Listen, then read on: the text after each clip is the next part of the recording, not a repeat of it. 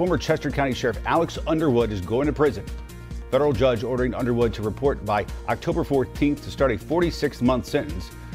Underwood was convicted of several felony fraud charges last year. He was sentenced back in July, but was hoping to stay out on bail while appealing those convictions. The crisis at CMPD Animal Shelter continues, but conditions are slowly improving. Officials say, thanks to you, dozens of furry friends now have a place to stay, but the shelter still has more than 188 dogs. Almost 30 of them are still waiting for an open kennel. The shelter is still asking people to consider adopting or fostering. And remember, they are waiving adoption fees. Good morning. I'm Tradisha Woodard. Higher rent prices has more people extending their stays in local shelters.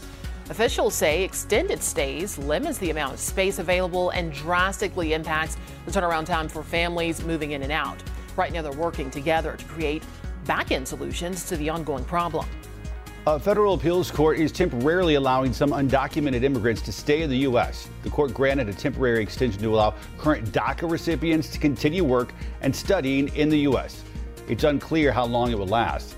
It comes as the Supreme Court reviews a Biden administration program that would help provide a more permanent solution for the young immigrants living in the U.S.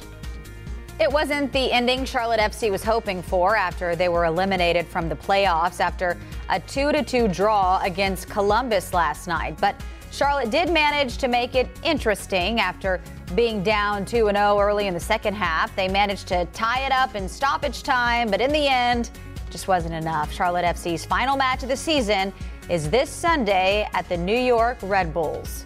And that's it for your morning rush.